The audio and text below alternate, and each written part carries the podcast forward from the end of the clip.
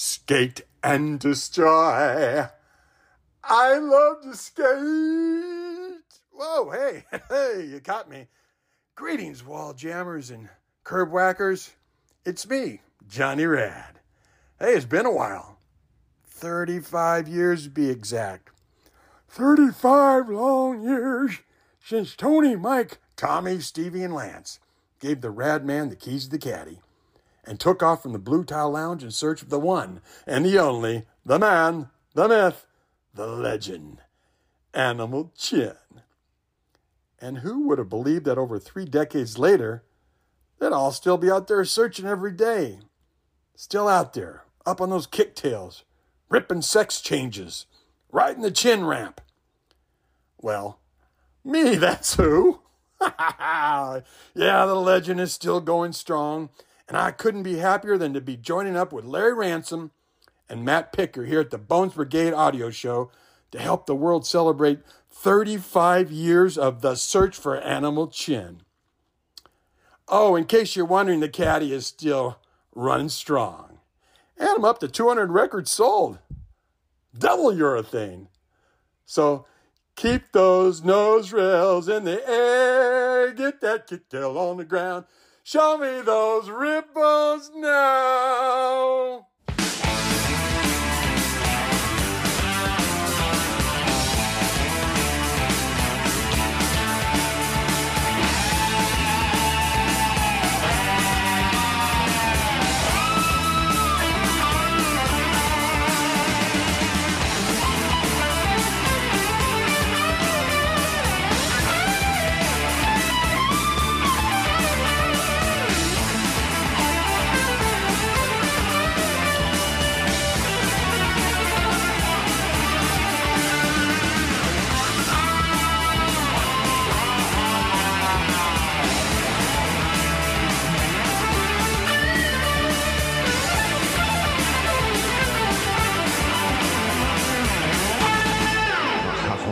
That was, oh my God, that was so crazy. Welcome back, everybody. It's the Bones Brigade audio show. Matt is here. Matt, can you believe what we just heard? I, I cannot. I cannot believe it. That's probably pretty... uh, got to be one of the coolest things that I've ever heard in my life. Yeah. Johnny Rad is alive and well, people. You heard it here. Yep. Unreal. Yeah. Unreal. So thank you, Johnny, for taking the time and sending in that message for us. It's really appreciated. And uh, we'd love to have you on uh, in the future as a proper guest for a full-blown interview. I think the, the people would really love to hear that. We're releasing this episode on the thirty-fifth anniversary of the premiere of The Search for Animal Chin. I almost would like to call it a birthday in a way, you know. Yeah, Animal Chin yeah. turns thirty-five. thirty-five years ago tonight. Yeah, Chin premiered at the, the Mayfair world, Theater yeah. in Santa Monica. The world did not know what was what was about to land on its doorstep. Yeah. Awesome. Well, we don't have, uh, I don't want to waste a lot of time tonight, but uh, I want to thank everyone who kind of followed and rated and reviewed us on Apple Podcasts after our last episode. And if anyone hasn't done that yet, I would love for you guys to take the time to do that. That helps us out a lot. It's very much appreciated. Yeah. And if you, uh, if you skate and you like the podcast and you have friends that skate, like let them know about it. You know, yes, definitely. Tell them, yeah. Tell them to tune in, tell them to, to follow the Instagram and all that stuff. And uh, we will be continuing to do cool stuff. And, uh, you know, everyone should be a part of it. Yeah, for sure. Give us a share on uh, Facebook or let, let the people know through your social media. That would be awesome. I also want to give a shout out to our buddy Ed, who's been creating kind of the graphics for each episode for us. So shout out to Ed. Uh, we appreciate you taking the time to do yes. that for us. Super Thank cool. you, Ed. Thank yeah. you, Ed. So we've got two really awesome guests coming on here in a minute. We've got uh, Vern Laird, who's a skater from Philadelphia, and now he lives in California, and he's the team manager for Bones Bearings, and Anthony Pappalardo, who's an author. He's a freelance writer for a lot of publications. He's also, you know, a skater, of course, and a musician. He's a man of many hats and talents. So super excited to have these guys come on in a minute and talk Animal Chin with us. So I think without further ado, I think they're ready. Let's bring them on. All right. We are here with Anthony Pappalardo and Vern Laird. Thanks you so much, guys, for joining us today to talk about The Search for Animal Chin. Absolutely. Oh, yeah. Stoked. Yeah, thanks for having us. Today, we're talking about The Search for Animal Chin, Bones Brigade Video three, which was originally released on V H S and Betamax in nineteen eighty-seven and has a running time of sixty minutes. And it premiered on May first, nineteen eighty-seven at the Mayfair Theater in Santa Monica, California. It stars Steve Caballero, Tommy Guerrero, Tony Hawk, Mike McGill, and Lance Mountain. Executive producer George Powell. Screenplay by Paul Gross. Associate producer Pat Darren, production designer C R Stecyk the third, director of photography is Pat Darren, art director V C J, music produced by Dennis Dragon, producer director Stacy Peralta, and edited by Stacy Peralta, Pat Darren, and Paul Gross. So that's some of the details on the video. I have a quote from Stacy Peralta I want to read about the origin of Animal Chin, uh, and hopefully I'll read this a little better than the last time I read a quote from Stacy. So actually, there's kind of two incarnations of Animal Chin. And so here's uh, from Stacy. At the time, there were two incarnations for Animal Chin. The first, we were trying to make fun of the fact that during the time in the eighties, a lot of new companies were forming and they were making pro models for people that didn't deserve pro models at all. We decided to create a character that was so undeserving of a pro model that he, number one, didn't skateboard, and number two, had never even seen concrete. That was the first Animal Chin incarnation. And somehow Animal Chin then became this Zen-like figure for a video we did. And that was the idea of, have you seen him? Like, have you found your inner peace? Have you found your inner skateboarding? It was a ju- suggestion of something to come or maybe not. We liked doing things that made people go, what on earth are they doing now? We always figured that was better than just having them turn a page. So that's kind of the evolution of the the Animal Chin character. So I thought we'd start like we usually do about how Animal Chin video first came into our lives. So Anthony, how about you start? Yeah, so I started, I'll say I started skating when I got my first real board instead of something that was like laying around my house, you know? That was in middle school, so maybe like seventh grade or something like that. There was still like the people who started skating because of Back to the Future at that time in like mid late eighties. And uh, so there That's were some me. people... Yeah, there were some people in my school, not like, it wasn't like I was the only person, you know? And there was these uh these brothers, and I'm going to throw them under the bus because they were kind of weird. And they were kind of like the gatekeepers of the skateboarding scene. Like they had a mini ramp, but you couldn't always skate it. And they were like kind of friendly, but kind of assholes, you know? And they were like, oh, you're into skating. You got to see Future Primitive, Bones Brigade video show. And then this new one, Animal Chin. It's the best video ever. Right. And I was like, cool, can you like bring it to school? And they're like, no. And then it, it was like, I had to search for fucking Chin before I even saw it. So every Friday, my parents would, my parents were really like scared that on the weekends I was going to get into trouble. So they would encourage me to stay home.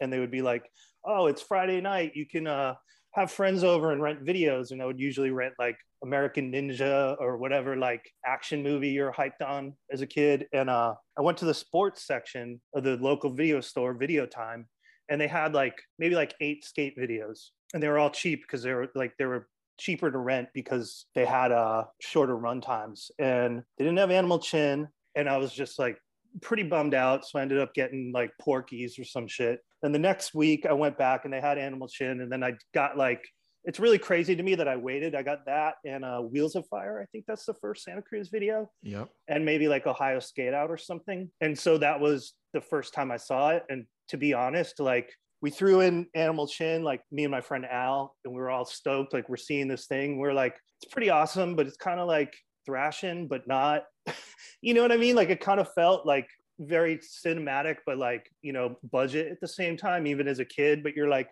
oh, it's like kitschy, you know? And then we put in Wheels of Fire. And that was kind of like, not to, I have to talk about them because they're both my entry point. Like Wheels of Fire had the soundtrack, the look, you know, it's still, I think that one had some skits and stuff too, where they go to jail. Maybe that's the next one. Yeah. That one like delivered on that side that we really wanted, but it was kind of cool to get both sides, almost like the rock star side and then the really raw side the same afternoon, you know? So that's like kind of a common theme that we've encountered through our previous episodes, that people are renting these videos, which is kind of crazy to me because none of the video stores near me really had skate videos to rent. So it seems like everyone else is renting these videos. I unlocked what happened because I do remember asking them to get other videos and they were like, nah, we can show you what the distributor has. We just, they just randomly would just be like, okay, sports, like a documentary on Pele and like skateboarding. Okay, well, we'll get a couple and see if they rent. And I was the only one renting them. And then they would show me like, they're like, oh, this one's coming in. So that's how I saw Public Domain, you know? So it was just, yeah. I think these like boilerplate distributors that this stuff would just end up collecting dust probably in most, most video stores. Vern, how about you? Where does Animal Chin enter your life? Let me see. I started skating July nineteen eighty-seven.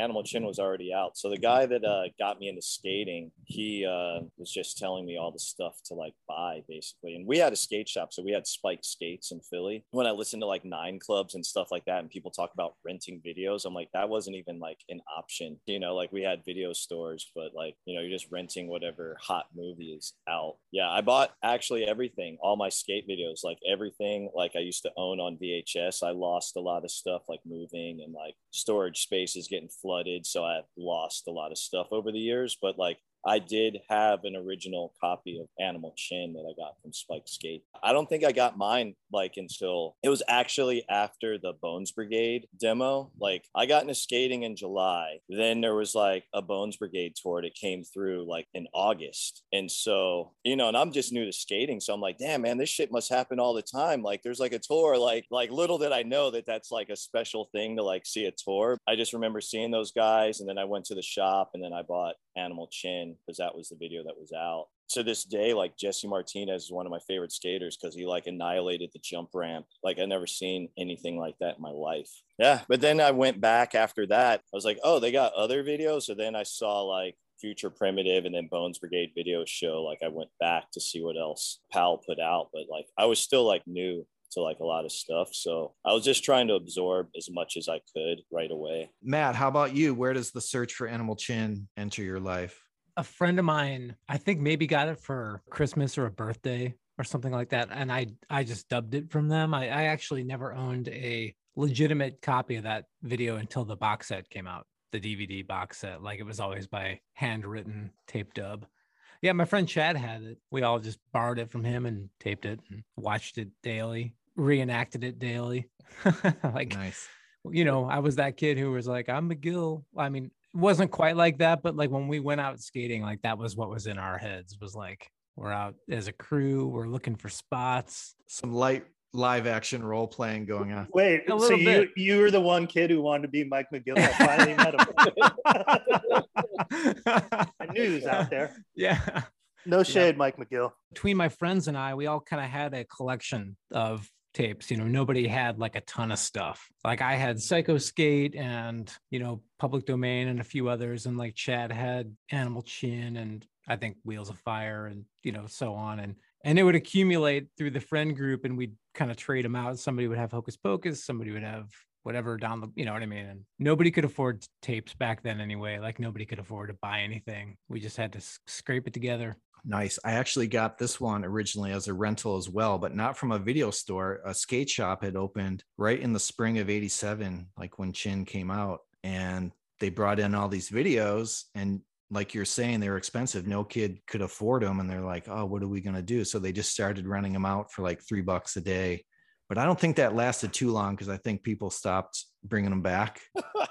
But I got it. I got it as a, a rental out of a skate shop. They kind of like set up their own little video rental distribution. I thought before we kind of broke down the scenes of the video, we talk about the box cover a little bit. The design, the colors, the photograph, I think is a pretty iconic photograph.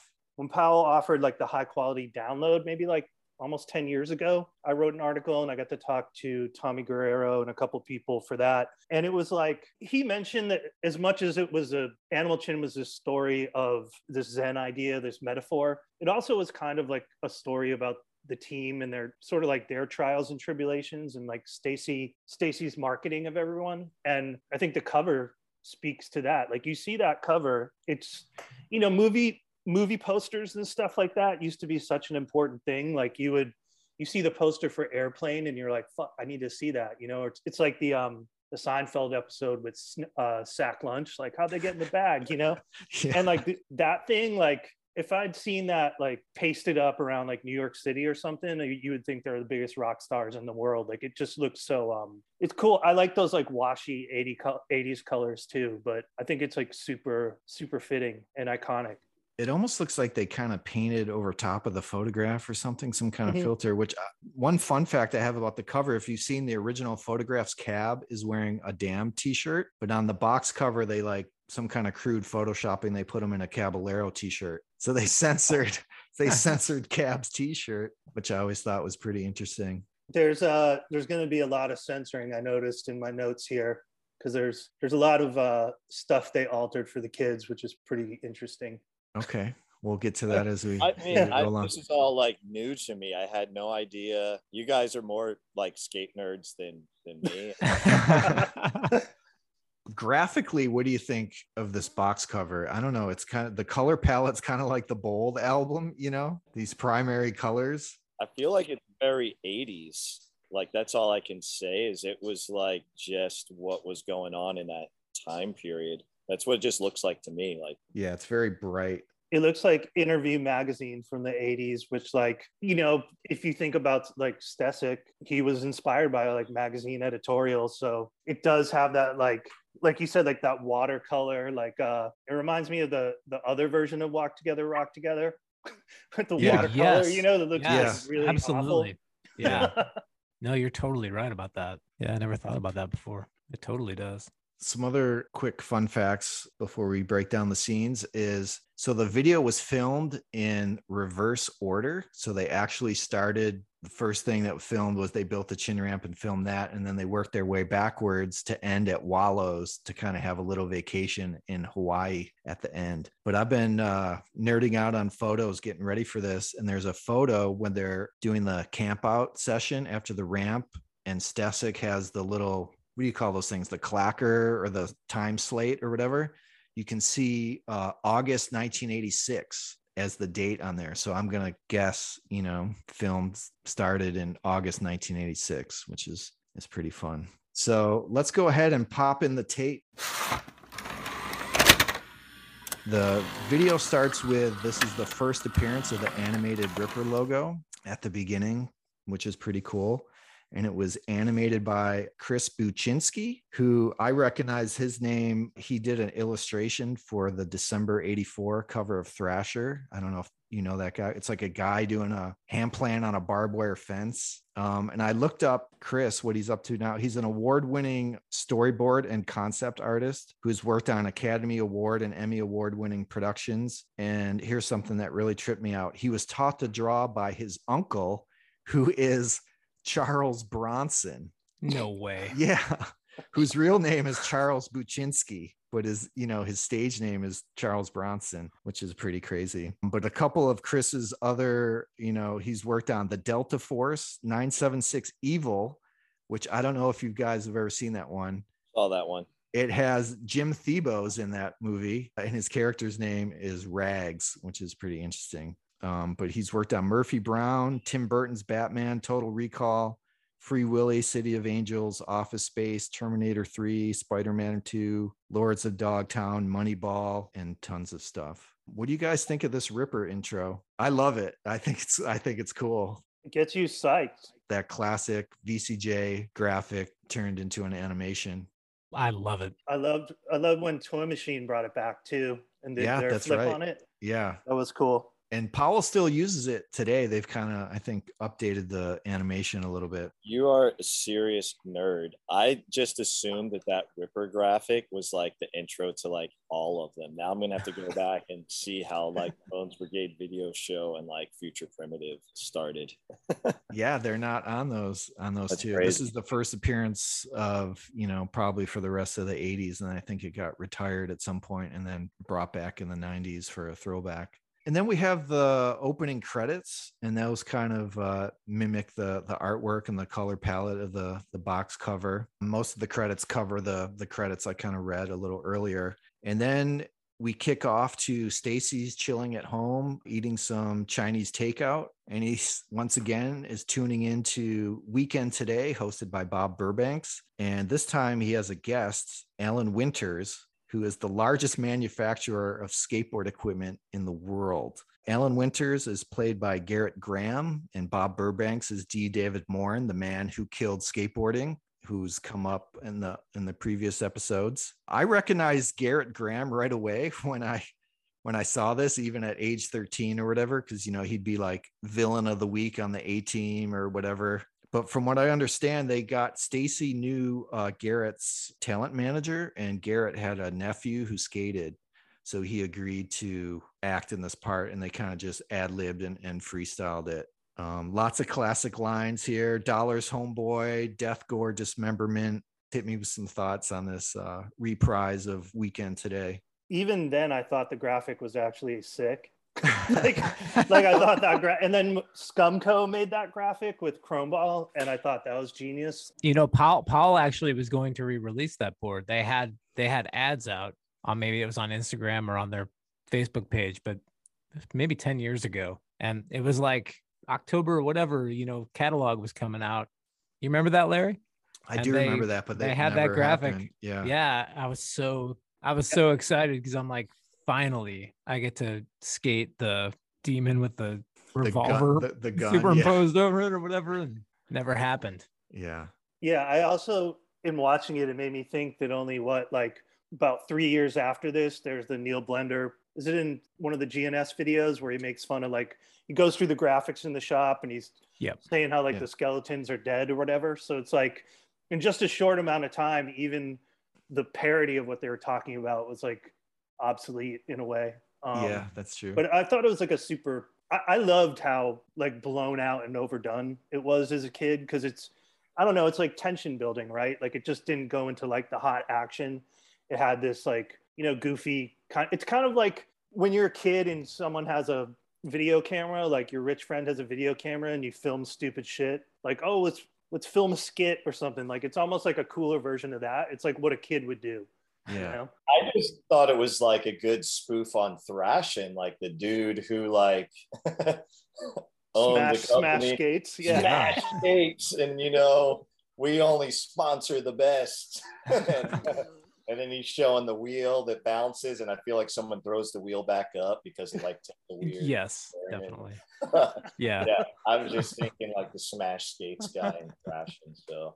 But it's funny because I remember as a kid listening to that guy rattle off the, you know, the death and gore and dismemberment and, you know, and I, and he, like, is all the kids things like, and I'm sitting there going, well, he's not wrong. Like, I love that stuff. Like, that's everything I love. Skulls and. I was still- I was still new. Like, I didn't like, dude, is this what skaters like? Because I just got off of, like, my D M X bike, and now I'm like skating. I'm like, oh, this is what they like. So Stacy, watching the show, he's finally had enough, and he chucks his T V out the window and asking them if they've ever done a tail drop. And that's kind of continuing the, the smashing television theme in Powell videos.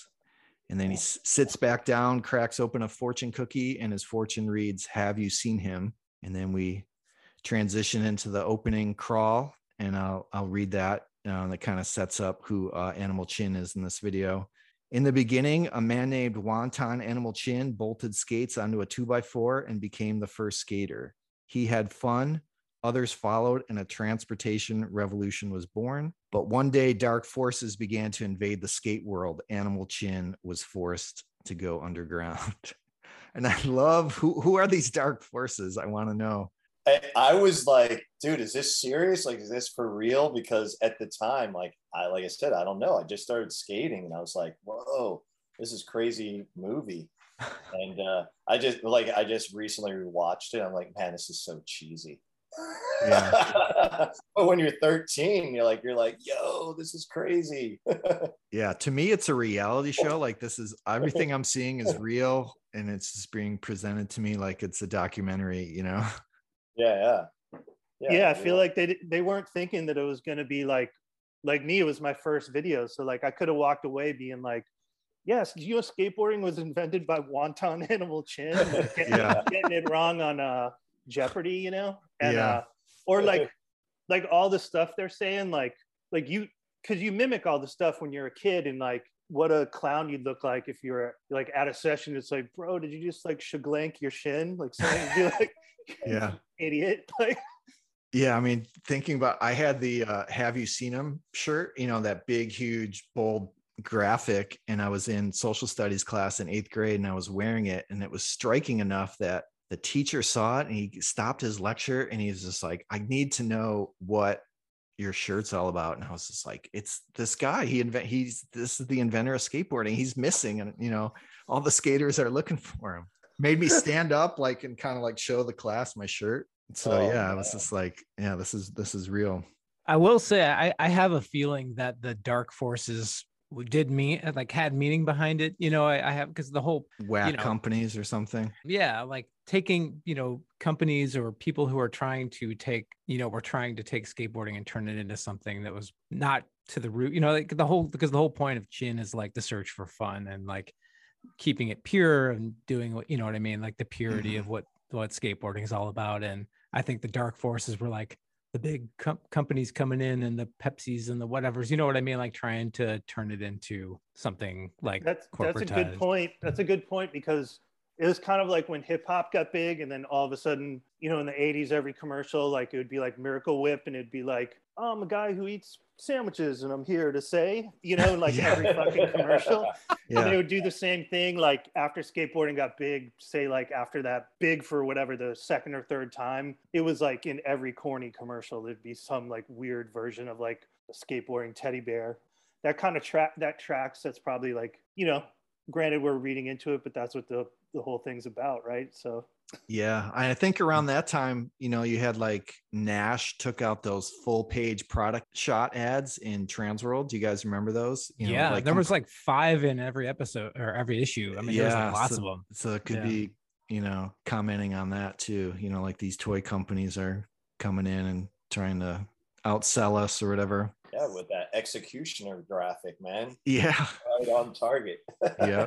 And then we've also got a little new newscaster segment telling a story that, you know, Animal Chin is missing, what it's going to mean to the sport if he never returns. And the newscaster, I got, I get curious about everybody, so I have to search him out. Matt and I looked her up the other day, Michelle Merker, and uh, she's currently the, the management of uh, programming distribution at P B S, and she's won Emmy Awards. And she has three acting credits to her name, and they're, she's only played newscasters. Which is really bizarre. Typecast. Yeah. Yeah. And she mentions, you know, later Ted Koppel is going to, you know, have a story about Animal Chin. So, you know, we're watching A B C because Ted Koppel and Nightline were on N B C. So that's what channel we're watching. The map behind her looks like in school when the chalkboard would have those maps, those big world maps that would pull down. So that's what it looks like. And then you get a little more text that I'm going to read it. Hardcore skaters mourned his absence, and true believers sought out the missing master. Among these seekers were a group known as the Bones Brigade. They knew the only place to find a hardcore skater was at a hardcore skate spot, and they began their search in Hawaii at a place called Wallows. And then we we cut to Wallows, and I think this is a great kind of visually striking looking location to, to start off the video. Yeah, start a, start a good video off with spot porn. That's the way to do it. Yeah, like, there you go. Dude. You, when you see that as a kid, like the first thing I thought was like, where would I find anything comparable to that? And it seems so unattainable, you know? Mm-hmm. And uh, it's like, how could you not get psyched seeing that right off, right from the jump, you know, like some exotic location, everyone's ripping, everyone's got Jordans because Nike sent them the box way back then. It's a really cool way to start. And uh, one little thing I learned in doing a little reading is that uh, Tony Hawk got a staph infection from it. Yeah. From skating there, which is really gnarly. It looks so gross. Yeah, because um, it's just like a drainage ditch. So it's definitely not sanitary. Vern, you ever skate there? Nah, man, it's still like on my agenda. And mm-hmm. like, if I ever go there, I'm going to have like an O G setup like that. Oh yeah, uh, and I know like from what everyone's told me, it's super rough, so you need like big soft wheels, mm-hmm. uh, and it's definitely not as easy to skate as those guys made it look. That's that's all I've heard from everyone who's ever been there. Yeah, and, I uh, mean they're ripping, dude. They're going wild on these things for, you know, what they say. It's like hard to skate, and it's like skating on sandpaper, and if you slam, you're gonna get messed up. But these guys are going wild. I couldn't figure out like how they would kind of like snap those early grabs and get so high. After you watch it, you're like, oh, that's what you do, and you go out, you try to do it in a curb cut and like eat shit in your yard, you know. And like watching it again, I'm like, it doesn't look clunky. They're really, they're really ripping. And speaking of curb cuts and thrashing, I wanted to tie this in. One of the only claims to fame in one of the towns I grew up in, Salem, New Hampshire, is that uh, Chrissy from Thrashin', the love interest, was from the town, Pam Gidley. So when I got into skating, she had a, del- dude, she lived in this like, an R I P, she passed away a few years ago, but she lived in this like very typical, like one level ranch house, like suburban ranch house, but she definitely caked up and she had a fucking DeLorean in front of it. Oh, wow.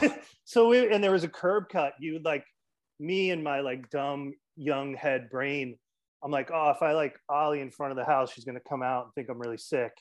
You know, like, like, like she actually cares about skateboarding or something, you know? Yeah, yeah. And, or likes men. I'm making a bunch of assumptions here, you know? Yeah. And, uh, but yeah, that was like, and I'm going to add one more nerdy detail.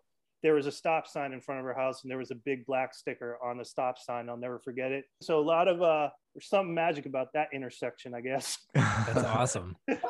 I, I love that you just cashed your thrashing check and got a DeLorean. That's pretty amazing.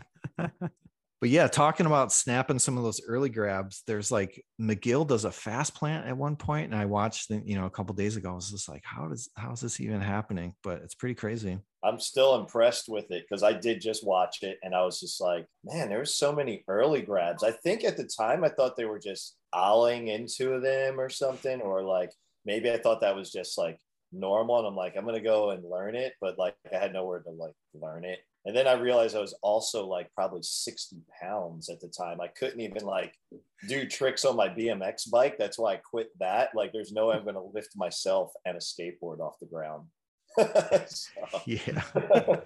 I think Tony is doing a lot of ollies though. I know I like that part where there's like a hole in the wall and he ollies yeah. over that. I think that's yeah. really cool.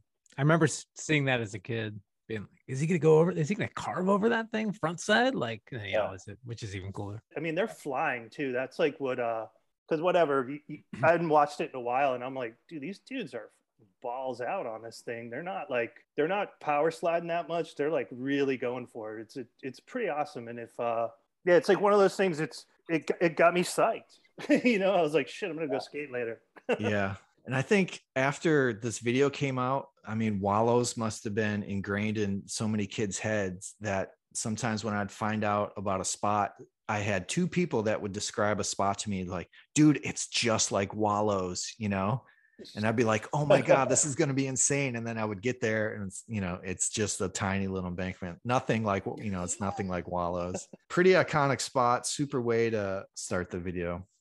And then they kind of cruise out to a, you know, let's go deal some meal, Tommy says. And, you know, I'm getting hungry, boneheads. And then they have a, what do we call this? Like a tiki bar, tiki restaurant kind of kind of vibe. And they're hanging out. And this is actually a little set built in Craig Stessyk's backyard. They filmed it. And, you know, there's that classic line, you know, where are we going to go next? And Lance says, wallows. And everyone laughs. And it's really funny. But they hadn't even been there yet because it's filmed in re- reverse order. So that's like the big, the big gag. But, you know, they of course, they have to pretend like they just had that session. Pretty funny. Also, the uh, let's go deal some meal part is definitely like a uh, throwback, a nod to Endless Summer, the box of the uh, Endless oh, Summer yeah, surf the, video. The sun, they kind of skate yeah. along the beach, the sunset. Yeah, yeah and they do but a ho-ho. One of them's got the a... board on his board on his head, and that's just like the or endless, over his shoulder or something. Yeah, it's like Endless yeah. Summer. Yeah, yeah. When you see him here in this scene, I, uh, Tony's McSqueeb is just like in full effect, and I think you know this is the first time kids across America get a look at this haircut, and that kind of started the McSqueeb craze. the other the other thing, uh I don't know about you guys, but I kind of feel like Tommy Guerrero is the main character. Like he leads all the scenes, you know, like he always has the first line of dialogue. He's always like, we should do this, we should do this. It's like it's yeah, kind of it's kind of yeah. funny that he's like leading man of uh Animal Chin. He wants to get it over with and everyone's being goofy, but he's probably like, let's just get yeah. through this real quick. So he's trying to lead him through it or something. I also liked in watching it that uh, McGill, look, he, he's dressed like he's at like Margaritaville or something. Like everyone else is just kind of chilling, and he's got like a lei on and a floral shirt and shit. It's pretty, it's pretty awesome. That's cool. He's got his after session clothes on. Yeah. And then the, the chopstick song or whatever, where they're like playing on the plates and stuff. It's pretty, pretty interesting. But Tommy mentions, uh, hey, we should go to uh, San Francisco and continue our search for Chin there. Then we uh, skip over to the maps to the skater's home scene, and they meet up with uh, Rob Fladen, A K A Orb. You know, they let him know they're looking for Chin. Orb gives them a big blow up globe map, lets them know it's the maps of the old time skater's home, and it'll, and it'll bring them good luck. And, and off they go into in the streets of San Francisco to start looking. Definitely the first time I ever saw Misfits Crimson Ghost skull for sure was Cab's shirt in this in this scene. Oh yeah, for sure. Yeah, I mean, that was awesome. I was like, what is that? There's also a, a car there. Do you notice it's like a Cadillac mm-hmm. or something? So that's kind of like another Powell video, you know, more of these classic cars. So I'm guessing set production by Stecyk or something. I just remember being blown away. Like, I was like, man, skaters are gnarly. This dude doesn't even have teeth. You know what I mean? Like, yeah. I don't know. Again, it's just so over the top that it's like, as corny as it is, it's classic too. You know, like the scene comes on and you're like, oh yeah, Buck Chin, the realtor. Like you, you know all this shit in your head. And then, I mean, then it goes into like probably my favorite part, like the next two parts are my favorite parts of the entire video. Cause it's like, I hadn't seen much skateboarding at all in action. Right. And street skating, even just thumbing through magazines, looked the most exciting. And like, now I'm seeing it, you know? Mm-hmm. And it's like, first time I see China Banks might be like the first footage of China Banks. And like, you know, what is it? Like that video just came out with like T-Funk, who uh, in the cover of Thrasher. Just gonna like, say oh, it. Yeah. Insane. And then so gnarly. They skate Embarcadero. Like Tony has a first clip in that section of Embarcadero. And I thought, I, I thought back, I'm like, is that the first time Embarcadero was on video? But it wasn't, because Curb Dogs came out the year before. There you go. And they skate it there, which is like insane. Yeah, the, I want to comment on the music though. Like, especially when they're looking around, you know, they're like, and they talk to that dude with, with the Caballero board with the super sick mullet, and they go by the barbershop and all that. Yeah. The music sounds like an eighties movie where like someone whose wife was killed is like looking for clues. You know what I mean? It had yeah. that like crime thil- thriller vibe, which like, yeah, maybe once or twice you'd be psyched, but you're like, come on, give me the faction, give me some like, it's a lot of that like Miami Vice, like guitar, rocker. I don't know. It gets a little tedious, but it's rad in that part because it it is like, they're literally searching for clues, and it has that vibe of like, uh, like I said, like an eighties thriller. That first section is is so killer. Yeah, you mentioned them stopping at that barbershop window and asking the guy if he sees Chin. I was watching it last night, and he's just massaging the heck out of that guy's head, like violently massaging this guy's head. I was just like, what kind of barbershop is this? Well, yeah, it's funny because I think the music had to be cheesy because they're trying to make it like a movie. So mm-hmm. it, it kind of just fit with like the whole theme. It's like they're making a score for like, mm-hmm. the movie, you know, it's not a skate video. Like when I went back and watched, you know, Bones Brigade video show, I was like, dude, this is sick. All this punk music. Now it's just like everything was created specifically for the movie. But I didn't even know anything about like maps of the skaters' homes, where that reference came from, until like I went to L A and like you see yeah. people selling the maps to the stars' homes, and like it clicked like a million years later. Also during this part is uh, we kind of get a, an actual visual of Animal Chin. You kind of see like a silhouette shadow that's kind of like cross dissolved, or I don't know how you would describe that. And that's actually uh, Craig Stecyk in, in the outfit skating in San Francisco. I did know that. That was my one nerd fact I do. Yeah. So Craig Stecyk is Animal Chin. And then they uh, transition into, I'll call it the wall ride hand plant launch ramp segment, and their the brigade is joined by Jim Thiebaud and Jesse Mart- Martinez, and uh, they skate up to the Richmond playground with I think it's uh, Bryce Knight's launch ramp, and uh, for a wall ride session. And this is pretty awesome to see. The highlight for sure is Thiebaud's insane frontside wall rides. I thought it was also interesting they show that kind of Tony Hawk mess up where he like sits on his board and he's like looking at his hand. That gives you like, you know, breaking the fourth wall kind of kind of vibe. It was awesome how, I mean, that he was able to come out of it like that. Yeah. I still suck at frontside wall rides. In my mind, I'm like, Nodis, Jim Thiebaud, they're like the O G dudes that are like good at frontside wall rides. And I'm like, dude, I can't do it. You know, like not like legit. I could do it, but they suck. They just don't look like how I want it to look. I don't think I'd seen many wall rides up to that point in my life. I mean, I'd seen some, and but they were mostly backside. But yeah, Thiebaud, man. Those front side ones, like all the way to the top, come straight down, land flat. Like that was insane.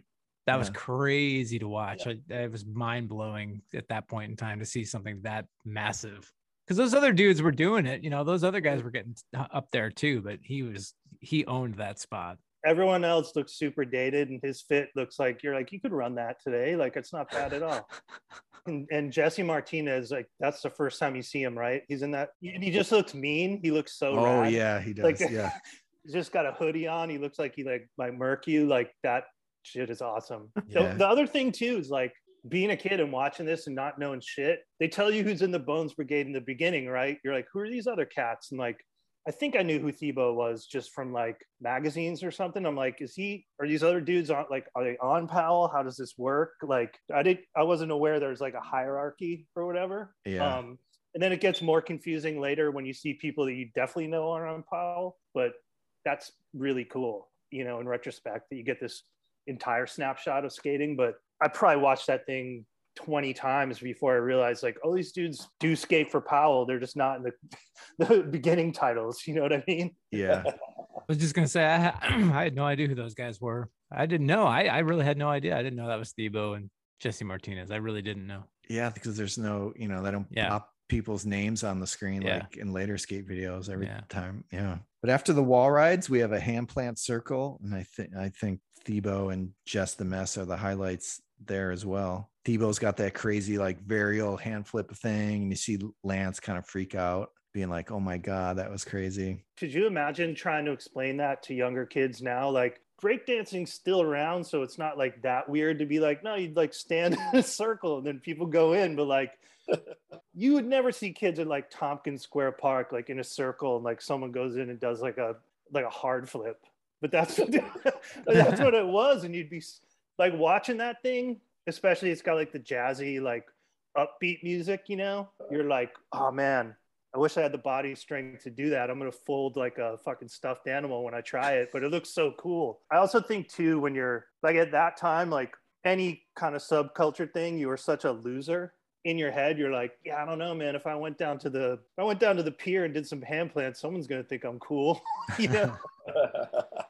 And then they go to some launch ramping at the Palace of the Fine Arts in Golden Gate Park. And I think that's kind of a really cool looking location. Those huge like marble columns are, and uh, there they're also joined by uh, Doug Smith and Bryce Knights. It's funny because that whole scene, like Anthony just said, like that was super impactful for me because I broke my wrist trying to learn how to wall ride. That was my first skate injury. Didn't know how to come off the wall and like came off super quick, put my hand down, snapped my wrist.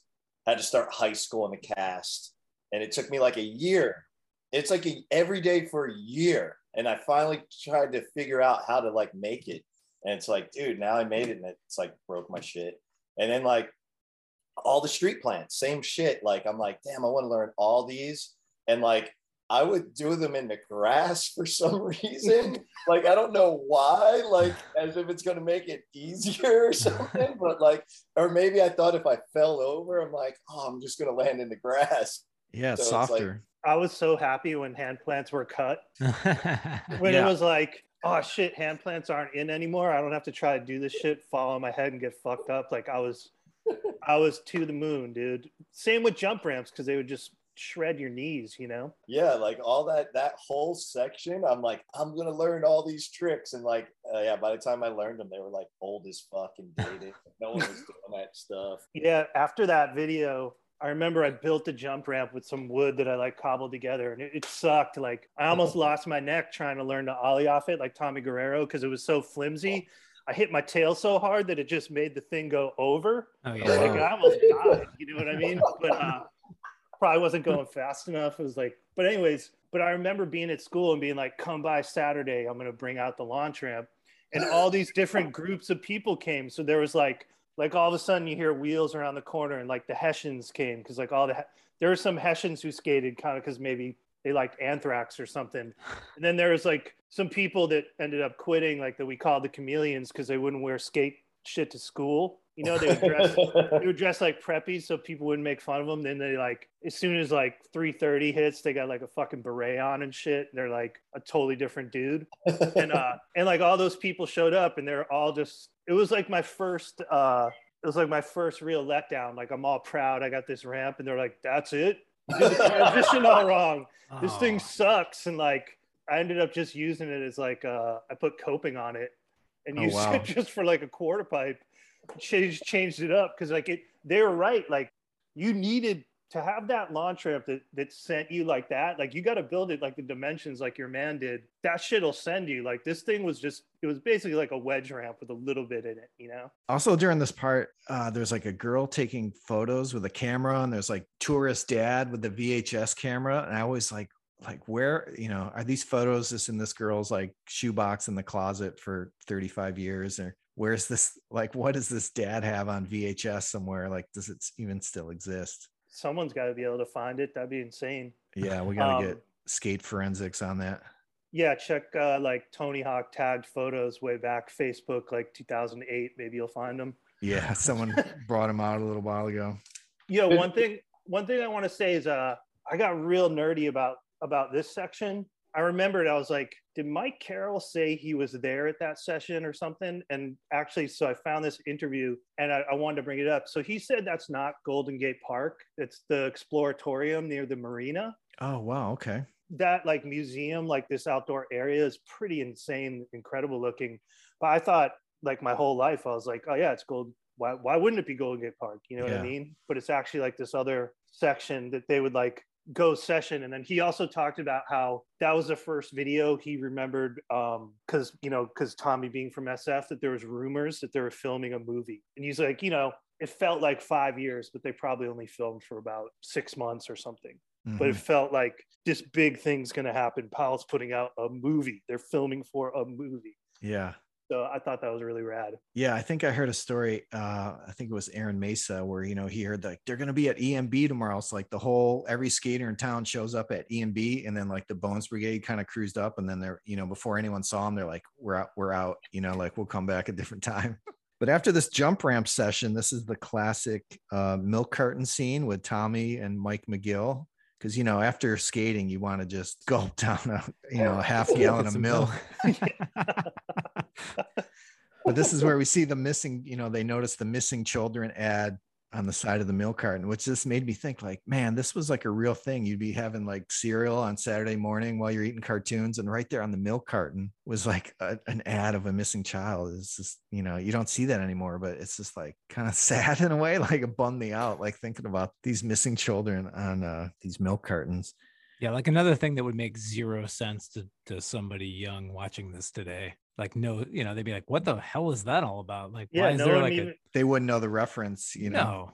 No, no, no one even fucking drinks milk anymore. It would be on like yeah. uh, your Oatly or something. Like, kids don't drink milk. That's weird. But they figure out the area code is a Bakersfield, California phone number. And they decide, you know what, we should go to Bakersfield. Chris has a ramp there. And off they go. And this is this really great, like high energy downhill skate session. That's really awesome. So this is where you see like all the downhill stuff. You see E M B, wall rides, skating ledges. The follow cam stuff is, is super impressive, knowing, you know, how big that video camera was at the time, like the recorder's in a backpack. And then Stacy's holding this, this big camera. The thing that stands out in that part, it's like in my memory, is the Tommy Guerrero doing the ride on five oh on the dude on yes. the stair. You're like, I could probably do that, you know? Like you you figure like that's not too ill. I could recreate that. You're not doing it like him. Yeah. And it just like, I don't know, it was that it was like introducing it was like introducing this idea of like it's not it's not always about spots. It's like stuff you hit along the way.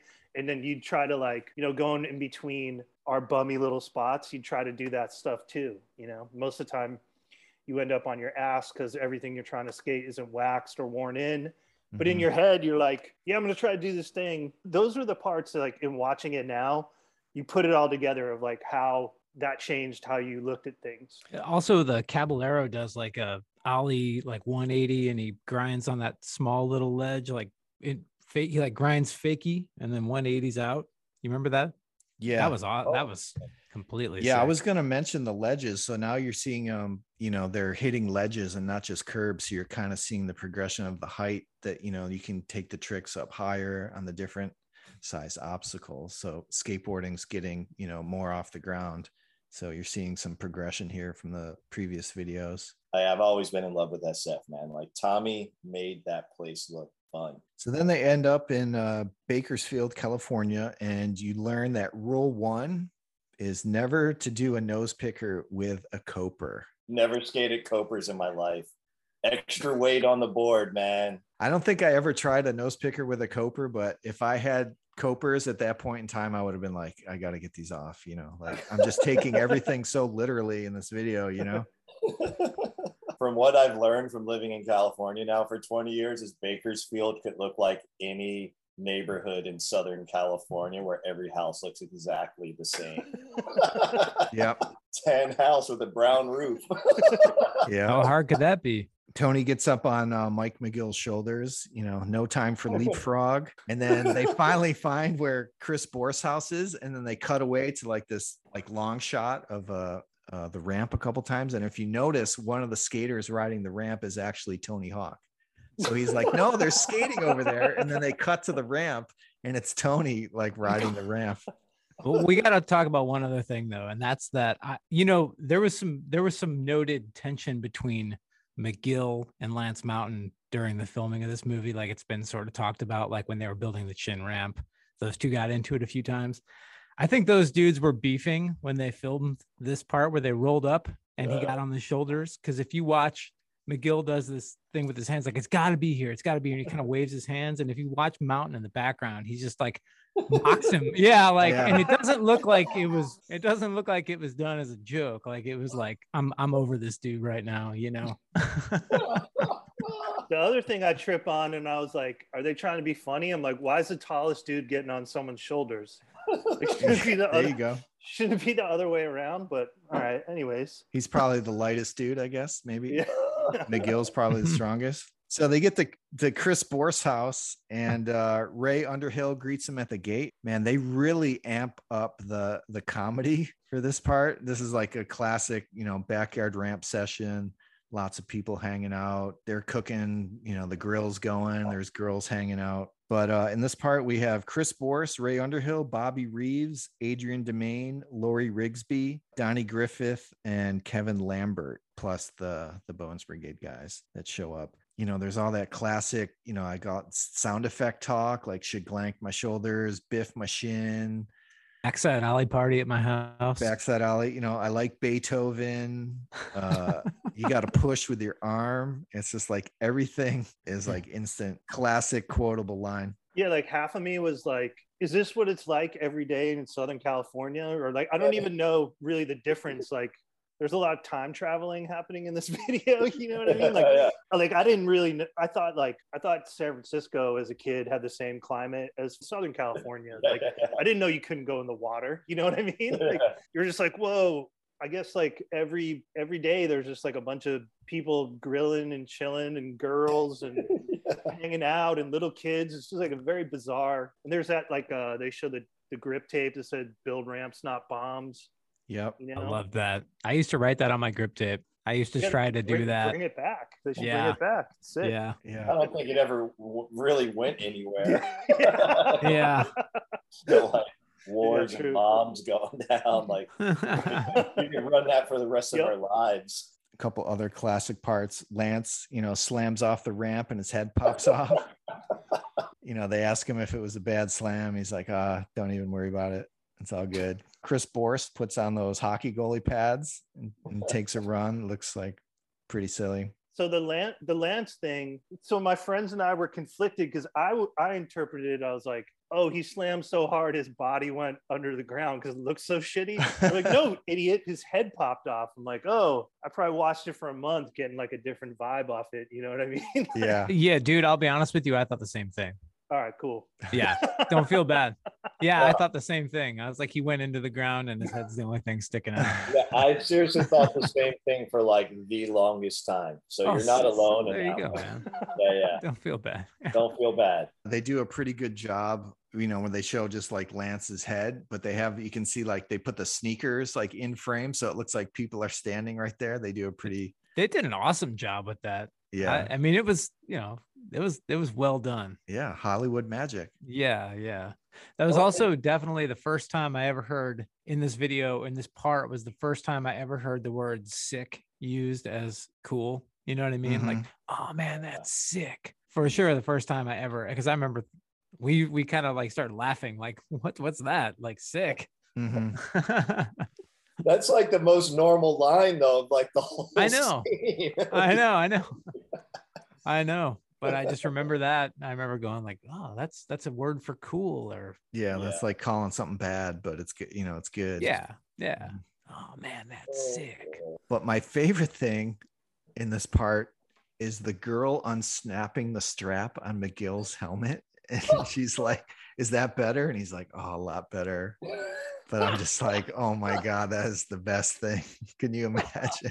You know, because Mike is like legit. He's sitting there trying to like hit on this girl, and then they got they swing the camera around. Yeah. Like, ask her if she ask her if she knows where Chin is or whatever. And she's like, who? He's like, uh. But that part ends with him doing a McEgg, which is like super sick, like the flipped upside down eggplant. It's pretty awesome. Definitely when I started skating, girls didn't think skaters were cool. So I was like, man, these guys got girls at the at the ramp. Like, what the hell? Like, there ain't no girls thinking this shit's cool like what I'm doing. Like, it's like, oh man, you better do something else. Like get a basketball or something. What the hell are you doing with that skateboard? Yeah, I was also like twelve years old and covered in zits, and I didn't look like Ray Underhill at that point in time. That's for sure, you know. Yeah, yeah Ray, dude, you got I mean, you got to give it to Ray. Like, yeah, he, rest he, in peace. Yeah, for sure. But he, uh, he was the, uh, I mean, he was the focal point of that that section for me. It was just the uh, listening to him riff. I thought it was great. I loved it. He wasn't camera shy, that's for sure. That dude, like, no. Perfect on camera. He was just going for it. He looked a little like uh pretty amped up for sure, man. Yeah, he's yeah, a ha- handsome gentleman. Yeah, he could have been. The squeeb was flowing too on him. So oh yeah, yeah. His was sicker, dude. That's like the A plus McSqueeb. So they uh start heading out of Bakersfield, and they cruise by a bunch of seven elevens, and they come across a gig poster for a Johnny Rad show in Las Vegas, and they decide they better, you know, head to Vegas because Johnny's going to know where Chin is. Tony, Mike, come here. Here. Pretty funny stuff. So then, uh, you know, Vegas must be pretty far away. So they check into the Pink Motel for the night. They ask the proprietor, Monty Tamuka. I hope I'm saying that right. You know, they ask him if they have a pool, and he's, you know, sorry guys, you know, the pool's kind of out of service, doesn't have water. And now they're psyched. We want to skate the pool. We don't want to swim in the pool. So they get permission to go ride in the uh, in the pool at the Pink Motel.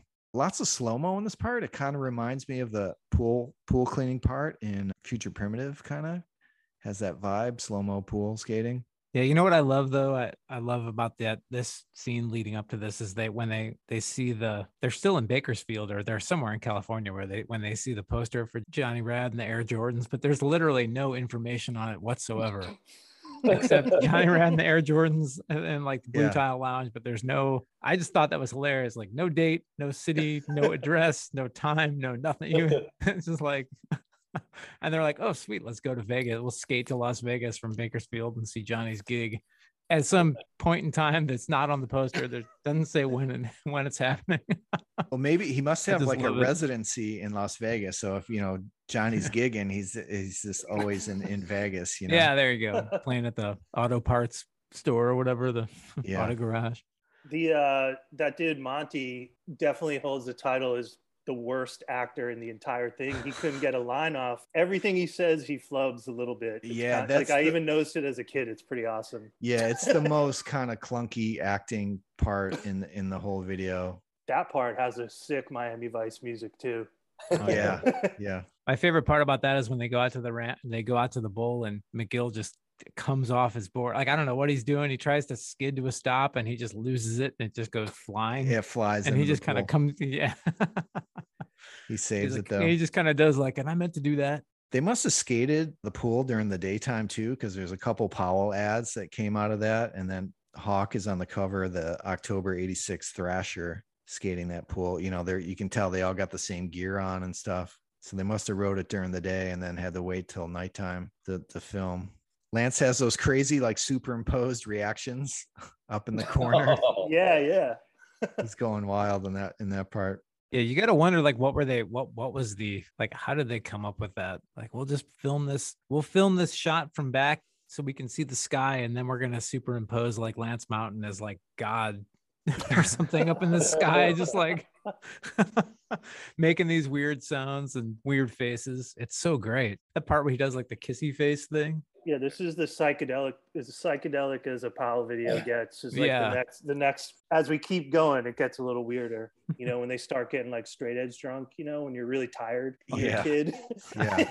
You're basically yeah. like drunk tired. Yeah. That's like the vibe. You're like sleepover tired. After the pool, we transitioned to the hotel room. Looks like they ordered some pizzas and they're hanging out. This is where you get Bunsen over the Johnson, the nightmare air, you know, Tony, Ollie, and the fence at Del Mar. I love how they just had this this sick trick like on tape and they're like, we have to get this in the video somehow.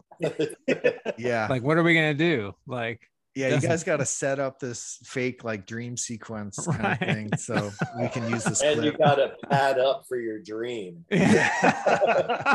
Like, it's hell? So good. And then you know it's time for lights out. Skaters check in, then pass out, and then this is when we kind of get the slam section. So you know you got to have a slam section. So they turn it into like a like a bad dream nightmare type part. There's something super awesome. Lance Ollie's the Gons Gap and slams. Yeah, yeah that's really cool. That's pretty wild. There's also uh some I think a clip or two from Police Academy four. So they must have filmed kind of around the same time for that, which is uh pretty interesting to see. And more of the psychedelics, like Lance is popping out of that cardboard box, like on the skateboard. Like, yeah, just, dude, just that's what my nightmares stuff. Look like. That yeah. fucking still terrifying. Yeah. Well, there's a, uh, there's a, I think at least one shot from the chin ramp in there as well, where where Mike gets his board stuck between his legs. Yeah, mm-hmm. that, and they pause it in midair. He wakes up. Yeah, yeah, that's chin ramp. I, I'm pretty sure. Yeah. The part yeah, that destroyed was. me watching that was like there's one reaction of a. Uh, The, Mike McGill, he's got he's got like water on his face to look like he's sweating. He's sweating. It yeah. looks so shitty. It's awesome, dude. That part where his truck comes off, like his I don't know if his kingpin just popped out or what the hell happened, but his truck turns totally yeah. sideways. It wallows. It wallows. Like, oh yeah. God. Oh, speaking of uh, kid editing, so what I learned about this part is that when they were doing the like board on your feet on the bed shit, someone did a kickflip and they were all hyped on it, and Stacy's like, "We can't put that in there. Some kid's gonna get hurt." Like, he oh, thought like it was like, gonna, too, it, yeah, it's gonna flip off and you know Some hit someone's head. Take one of the teeth, yeah. yeah. He was like, and they were bummed on it. They, I thought that was really funny of like the censoring, you know. Yeah, tone tone down the bed skating. It's too extreme. Yeah. So then the next morning, Monty takes them outside to like this behind the motel, and there's all these old cars. He gives them a fifty-nine Cadillac, and they immediately jump into uh, modification mode, turn it into a, a convertible. There's some more, like all of a sudden the word gelling like comes into my life. This is something, if something's happening slow, now you're gelling, like jellies move slow, I guess. I've never used that word in my life. Vern, come on, dude. Gelling. What the hell? Is gelling. Like, I know I heard it in the movie, but I'm like, I don't even know. I didn't I didn't put it back. I couldn't put it together. I'm like, what the yeah. fuck does that mean? Gelling. Well, that's it, dude. That scene where like Tony's sitting against the car and he says that, you could tell like that dude did not want any, he just hated, he didn't want to be there at all. Sitting out in the sun while they're cutting yeah. up his car. Like there's a couple of scenes that they show of him sitting there and he just like looks miserable. I'm kind of blown away. They cut the tail fins off that car. I don't know. I kind of like. What was that for? Like you could just put the boards in the trunk, also. Yeah, like, I got to display them while they're driving on the road. I almost think Stecyk wanted the tail fins for like an art piece. He was going to like weld them into something, or, you know, display them in a, in a gallery or something. So that's why they ended up doing that. But that's pretty interesting that I didn't even know you could just cut up a car like that. We're just going to chop the top off and it'd be, come on, man. You saw Thrasher they did a year oh, before. Dude. Yeah. They yeah. Hungarian for fast car, you know, yeah, right. Cabriolet. Yeah. Cabriolet, man. And then, uh, so they head off to Vegas. Monty waves goodbye and uh, warns them about the button in the glove box. And then, for all the credit we've been giving Tommy Guerrero, it all goes away in this next yeah. part. Oh, yeah, the rap. The rap freestyle. Which I would be able to recite till the day I die. I could like, probably on my probably on my deathbed. On, on my deathbed, you could tell ask me to recite that. I'm kind of blown away. Like, they actually took that car and they all went to actually Las Vegas. Because for a second you think, oh, it's just like some, you know, like file footage of like the sunset, mm-hmm. the strip or whatever. But they actually show them riding down Fremont Street, like sitting in the car. It's just like nothing else is actually takes place in Vegas. But they went there to get that like five second shot. I mean, yeah. they're pretty dedicated to the cause there. Yeah, because the uh, Blue Tile Lounge was in Los Angeles, right? Yeah, it's um, it's an old like auto body shop, and it's yeah. actually the same place where they held the premiere for Future Primitive like the year before. So somehow they've had access to this building. Like, we're gonna throw a premiere. It's all spray painted out, and then, you know, we'll just turn it into a night a nightclub for Johnny Rad. So they arrive at the Blue Tile Lounge, and the bouncer gives them a hard time at first about getting in, and he, that the bouncer is played by Skip Engblom from uh, Dogtown and Santa Monica Airlines. And eventually Johnny comes out, gets him in, and they have a little, before they uh, go into the gig, they have a little talk about searching, searching for Chin. Johnny Rad kind of like, he's the one where they kind of like clues you into, you know, the meaning of Chin in in a way. Like, yeah, I couldn't figure out why they picked this like out lounge singer to be the mentor, but but I bought into it, you know, because they're like they're all they're all like he's the shit or whatever. I also I don't know I never like really nerded out about Johnny Rad until like a couple hours ago. I didn't know he was the "I love you, man" guy in the Budweiser commercial. That's like the oh, I didn't know that. Yeah, yeah, it's incredible. Yeah, yeah, and his name is in the Bud. The the character in wow. the Budweiser ad's name is also Johnny. There's all the Thrashin' parallels, right? The car, exactly. And then like, you know, in Thrashin' they go see the Thrash Bash, Chili Peppers, right? That's what you imagine in your head. You're like, yeah, of course. You go to this weird warehouse and a punk band plays. Yeah. Instead, it's like this like lounge lizard thing, and like dudes are pogoing, and Nodis is there. It's like they're serving they're serving hors d'oeuvres off a board. Like, it's just it was so. Um, in one part, you're like, that's the sickest shit ever. Just anything, like, because you're a kid, you don't get to do anything, so it's like, yeah. But on the other part, it was just so confusing, and like, I didn't understand really like.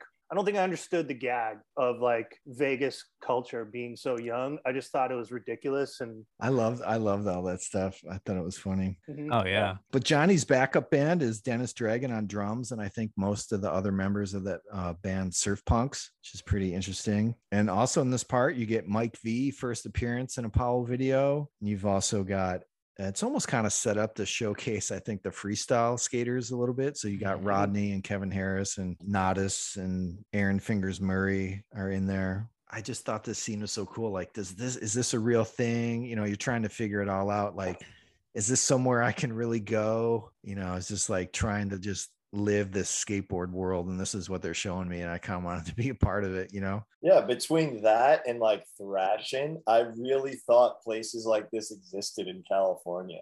Like, mm-hmm. I'm like, yeah, there's like skate clubs because skateboarding is so big in California. Like, that's probably like normal. I had like this one dude I skated with, and his parents, like, he had the parents who didn't give a shit about anything. So you're always like sleeping over his house because anything goes. He had the spray paint basement. So like when we got into skating, we went over all the heavy metal shit. We tried to have like a party down there, and it just, it definitely wasn't as cool as this one. It wasn't, it wasn't the same vibe. Yeah. Bunch of like nerdy twelve year olds like pogoing around with no, no other people, you know? Yeah. The energy just wasn't the same. The uh, the closest I ever got, I was at a show one time, and in between bands, um, they were cranking Suicidal Tendencies, and a hand plant circle broke out inside the club. So that was the that was like the closest I ever got. Wow, that's yeah, pretty cool. And also during the scene, I guess they were filming it late, late at night. Cab almost quit, or it was maybe even kicked off Powell for a second because he didn't like some of the angles Stacy was filming from. And, you know, it was his turn to go off the jump ramp and he was refusing, and Stacy wanted him to go. And they, they kind of had some words, and it was like a, I quit, no, you're off kind of thing. It seemed like leading up to this point, they were kind of hard to work with. And then I guess that it, it got to this point and they were like, whoa, we better chill out and kind of just go with whatever Stacy's telling us. So I think the vibe kind of changed at some point in production. It's it's funny, like for such like a upbeat, like goofy thing, that there's like there's actually like you could do like the true Hollywood story about all the tension behind it of like infighting and whatnot. And I thought it was funny that Cab wanted to quit because everything I've read or heard from him is like the acting was his idea. Yes. So it's like like yeah. the whole idea to do this fucking thing was your idea, and then you just maybe didn't know what it was going to take, or that maybe Stacy was like taking it super seriously because he's a director. You know, you're at a Lounge Lizard skate jam party, and that's where you just that's a straw that broke the camel's back. So I thought that was funny. And also um I always like that Johnny Rad has the unlit cig, because once again, like you can show kids a cigarette, but you cannot show it lit. Yep, exactly. Yeah. I love yeah. it. You're right. I mean, as a kid, I didn't know. I had no way of like, you know, I didn't know what that was a play on, you know, yeah. Ve- Vegas nightlife lounge singer thing. I, I wasn't aware of that. You know, I still thought it was, it was weird. Powell was sort of doing like, like we talked about earlier, they were, they were doing kind of a irreverence and irony kind of before it was really a mainstream thing to do. You know, they were, they were out there kind of doing that stuff that now it's real commonplace, you know, to have like, oh, an ironic mm-hmm. lounge singer thing or whatever. Back then it was like, it wasn't that common to do, to see stuff like that, you know, in the, in the context of a skate video or something. To take it back to um, like the video store days, you know, like, which was such a big thing as a kid. That was, you know, renting videos when I was younger was my first exposure to B movies and like, and Kentucky Fried Movie, which is like, it's all little, it's all satire, right? And I probably didn't get half the jokes back then, but I got the ridiculousness of it. And that's kind of like the same thing with this video. Like, you know, we're we're talking about it as adults, and like, you know, I've gotten in trouble for saying stuff about Animal Chin's corny, and people I've interviewed, because they'd be like, specifically filmmakers, have been like, what was your first skate video? I said Animal Chin. I'm like, it's kind of like a weird one. And they're like, why? That thing's awesome. And I think, you know, you tend to like want to downplay things when you're older because you're cool and you've seen it all. But as a kid watching it, I'm laughing in the same way that I'm watching Amazon Women on the Moon, or like, I think that's what it was called. That's a perfect example. Yeah, yeah, yeah, totally. It's just like so over the top and not what you're used to seeing that it's it's going to stick in your brain. I think like those are, I think that's a good choice to just like go, like they just went all in. We're making a movie. It's going to be like, to Larry's point, like we're going to go to Las Vegas just to get some B-roll pretty much. Like yeah, they went for it. It's rad. I mean, I like the skating in that scene because of Nodis on the jump ramp, the front side three sixty-one foot. That's like insane. And then Mike V's like street plants and ho-hos and all that stuff. So I think like for me, definitely in that time period, because I'm like learning tricks and skateboarding, I was so like, just like, didn't care about the acting. I'm like, dude, I just want to get to the trick. So like, after I watched it through once, you know, everyone called it the vert button. Like I was just like fast forwarding all the corny acting stuff. I'm like, all right, I'm going to stop on the skate scenes. And like, that's it. And then fast forward all the other shit. I like the part they showed a few times. Like there's like the window, and you know, it's like somebody's legs coming up and grinding the windowsill, but it's like yeah. the other guy's torso. Yeah. Like, yeah. how do you even like come up with that? It's just like yeah. just weird, funny stuff. The Lance Mountain boneless was great because it, it felt like it was an extra extended boneless. Yeah, plant the foot. And he's like, whoa. But that's really how Jeff Phillips did his boneless. yeah. yeah. Jeff Phillips, like the best boneless ever, you know, like. So we get a couple songs from Johnny Rad, and then we have another uh, dialogue scene from the Brigade and Johnny uh, backstage, where he kind of ends up spilling the beans. It's like, you really want to find Chin? I know I've heard about this ramp between two junkyards. And uh, they give Johnny Rad the keys to the Cadillac, and the boys head out skating off. There's kind of some more uh voiceover from Johnny, like uh you know, it's good to see the guys again. And then it's more kind of this talk where you, they're kind of teaching you like, oh, chin is, you know, this metaphor for, you know, having a good time and, you know, relax about your skating and have fun and try not to be so serious. So they're starting to peel back the layers a little bit on the Animal Chin character.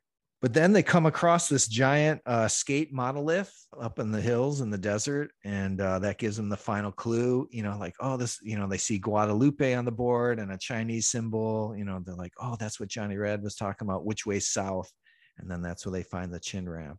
Seeing this animal chin ramp for the first time is, is a pretty wild experience. You know, I don't know if, I guess, I don't know if this is like normal, if this is new and crazy. It's, I know, I just know that it looks awesome. Well, if you think, if you go back to the Bakersfield ramp, like what I, what I noticed about that is um, watching it now is like, you take for granted, like ramps are so big now and they have been for like twenty, thirty years. They were like super wide. And like, when you watch that ramp, it looks too small for Tony Hawk. Like a lot of, a lot of contest ramps, you would see him skate, just anyone bigger. It looks like it's almost hard for them to skate. It's not an advantage because it's like, they're so tiny and like you could grind off it or whatever. Mm-hmm. And uh, yeah, the chin thing, the ramp is just, you pretty much hadn't, like the only thing I'd seen comparable was like that, uh, it had to be around the same time that, that vision contest that was on T V, yep, with like Hawk and Hosoi, and like that ramp was, that thing was out of fucking control. It looked like W W E or something. But this was like, yeah, it's like your dream. It's a ramp. You, it's a ramp you drew on your notebook at school. If you're like, what would the sickest ramp in the world be? You know, like yeah. They made it. And I had no idea until recently that like, that was all run and gun. Like that was just the, where they built the ramp with no permits was just some place that McGill found. Yeah, that got, is super crazy that they were able to pull that off. Like, could you imagine like, they just built that shit illegally, and then some dude rolls up like, "What are you doing?" And Stacy was like, "Oh, we're we're filming like an anti-drug movie with these skateboarders." Like, and they got off. Like, that's pretty badass. Yeah, like, he tricks them. But that could easily have not worked. And this guy's just like, "I'm bulldozing this ramp. Get off my property." You know? Yeah, it's pretty crazy. That they paid like ten G's for back then. That's like forty G's now. You know? Yeah. Oh, yeah. Easy. Yeah. Uh, I definitely remember seeing that ramp when they kind of show it from that one viewpoint where you can kind of see the whole thing, you know, when they get to the, they're like, it's a dueling you or whatever. Yeah. They say something like but that. But like, I remember seeing that and going like, as a kid, all of our, uh, for the first time, like all of us sitting around watching it, we're like, oh my God, you know what I mean? It, it was like, you couldn't even take it all in, the mini ramp on the deck and the, I mean, it was crazy. It was like, it definitely did its job in that regard for me and like my crew, which was to just like inspire c- complete shock. You know what I mean? Yeah. Now that I'm thinking about it, I guess I kind of knew because Transworld had that Ramp Locals article, almost like a twelve page, like how they built the ramp and photos and stuff. So you kind of knew it was coming and they're, you know, they're running ads and stuff. So you knew the video was coming. But could you imagine being like Vision or Santa Cruz and being like, dude, Transworld just gave Powell this free twelve page ad for their video. Like I'd be freaking out, you know? Yeah, I didn't see that. I didn't know about that. I the, the video was the first place I saw that ramp. I guess the other thing contextually to think of is like, this is a period in skateboarding where there aren't many big parks anywhere anymore. You know, like they're, there's some indoor wooden parks. There's still some outdoors that are survived, but like for the average kid, like you might not even know anyone who has a half pipe. There's no public skate parks. There's not like, you know, McPrefab Park in every town. And so like, it was kind of a crazy thing that like the ramp itself is like a character in the, in the video, you know, just as much as like t- Tony and Cab, the ramp itself was such a big deal that it was a character and it, it got a ten page spread or whatever. No, no, the ramp is insane because I've been, have you, anybody guys been to the replica at Woodward? No. No, no I asked to go with you, but you pretended oh. to not know anything about it. Oh, like, it was so secretive. Like I know, I, I know. Yeah, I know. Don't worry about it. I'm just I joking. I totally remember yeah. now. And like even the footage I shot, I had to give to Stacy right away. He took like my memory cards, like, you know, it's like a whole secret ordeal. Yeah. And I got to skate it and I was like, oh man, this is like gnarly because there's not one part of the ramp that's like a back and forth, like mm-hmm. normal wall to wall. Like Every, there's, there's the something. obstacle like everywhere yeah. kind of thing. Yeah. And for me personally, because I suck at ramp, I just need some part of it just to be back and forth. So you could do like a setup trick, you know, mm-hmm. like there's nowhere easy on that ramp to set up anything. And I hate a spine ramp. It could be a foot high or twelve foot high. It's all super hard. And I can't imagine going over a vert spine. Like that shit to me is insane. And even the little mini ramp that's on the deck, it's the tightest transition. Like that's like not even fun. Cause I was like, oh, at least I'll get to skate this. And I was like, nope. Can't have fun on this. Like, so like, yeah, that chin ramp is like, it's like next level. Vern, you mentioned the vert spine. So this is like the first time that had been done. And I don't even think they knew it was going to, you know, they're envisioning them being able to like air over it, but they're not even really sure if that's going to work. Yeah, but luckily, luckily it worked out. Yeah, they had yeah. to go like on an angle. Yeah, because you can yeah. hear them talking about that later on the campfire scene. I, I think uh, the one thing about this section, if we're getting into it, is I was like, I don't remember it being like twenty minutes. Like this it's section like four, is like it's four songs long. Yeah, it's long, dude. Yeah, it could yeah. be an entire video. And like again, like I think like the context is interesting. That like they never. Not only was there a ramp like this not ever built. Or like a vert spine ever built. So that means like everything they're doing is N B D. Like the yeah. whole session is N B Ds. Yeah. Yeah. Yeah.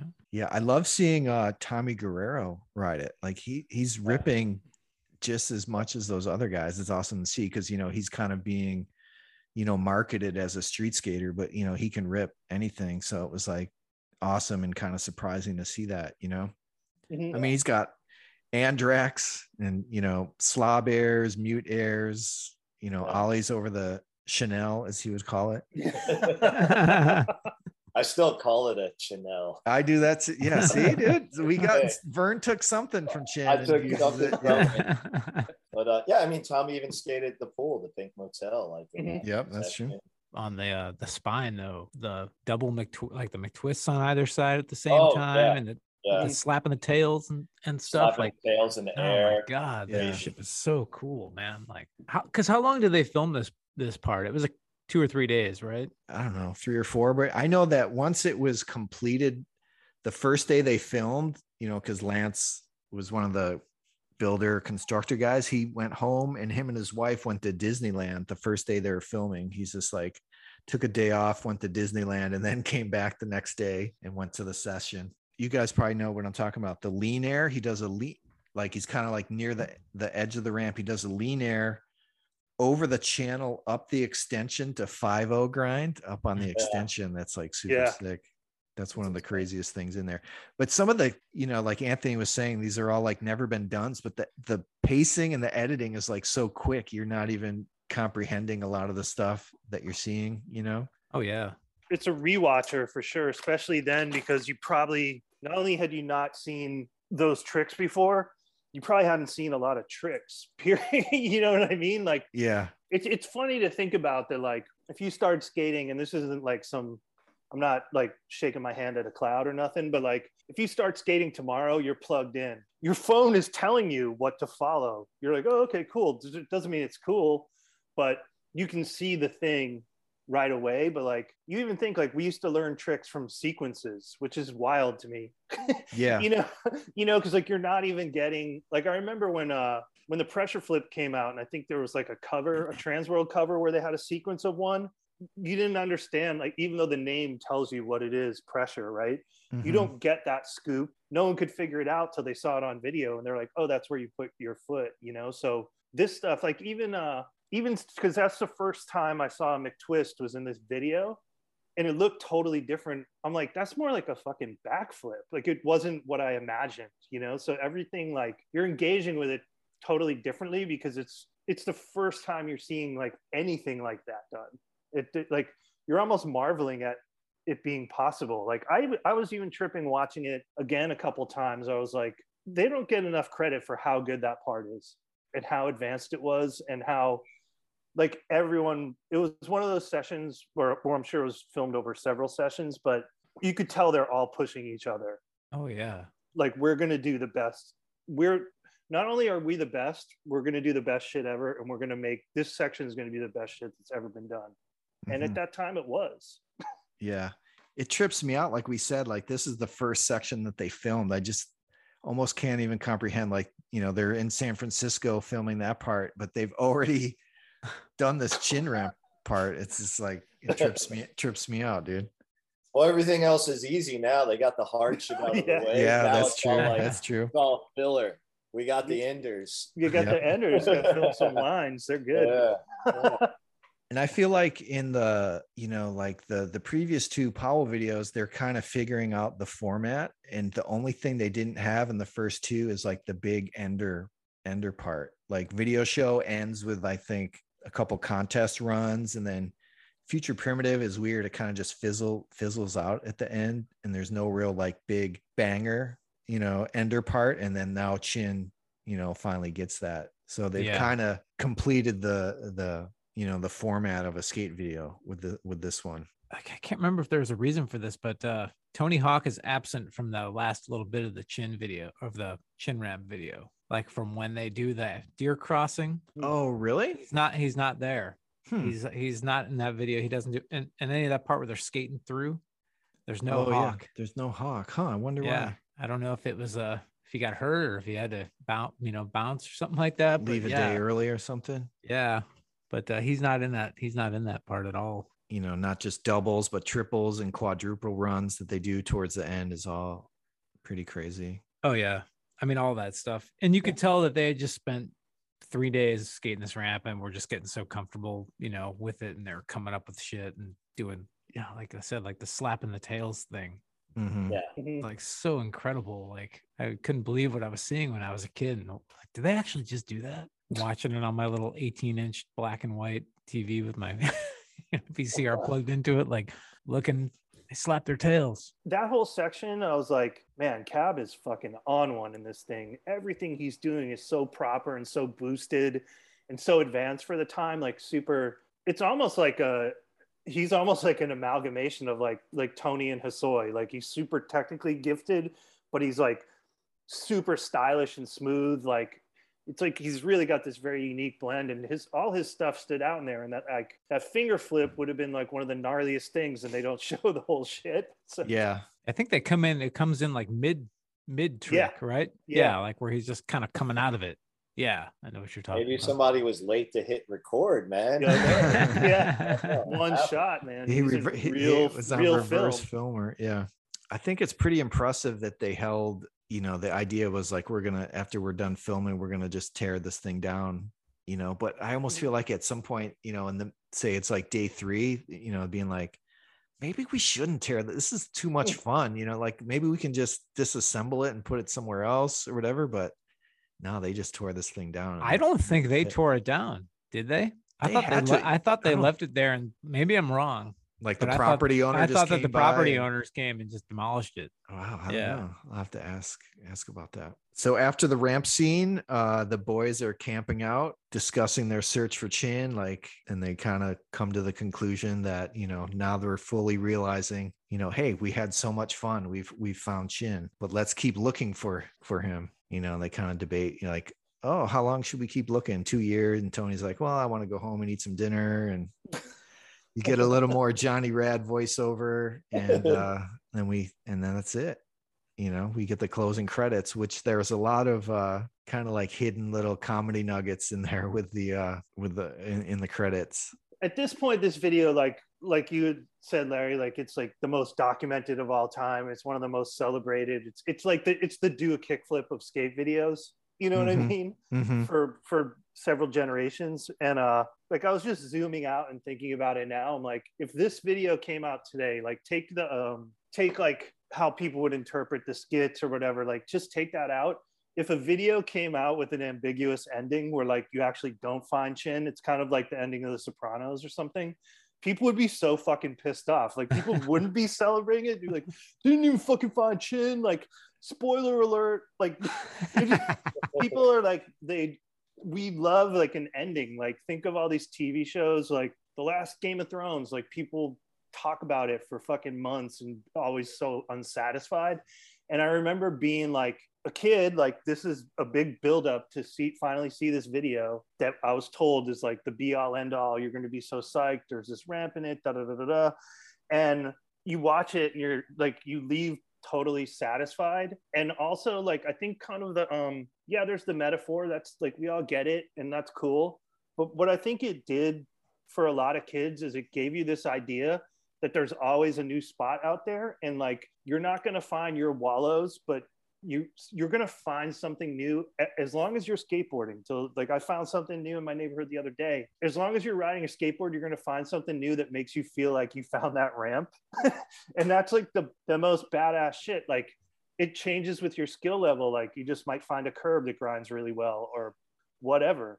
Your, your homie builds like a really nice mini ramp, whatever. It's still going to give you that feeling that you're always chasing, which is like why we're at our age now, you know, on a Sunday afternoon on Zoom talking about skateboarding, because you're chasing, you're chasing that thing. And like, I think that's, that's kind of like what they really nailed. They really nailed the spirit of, there's, as long as you're passionate about this thing, as long as you're looking for it, you'll find it.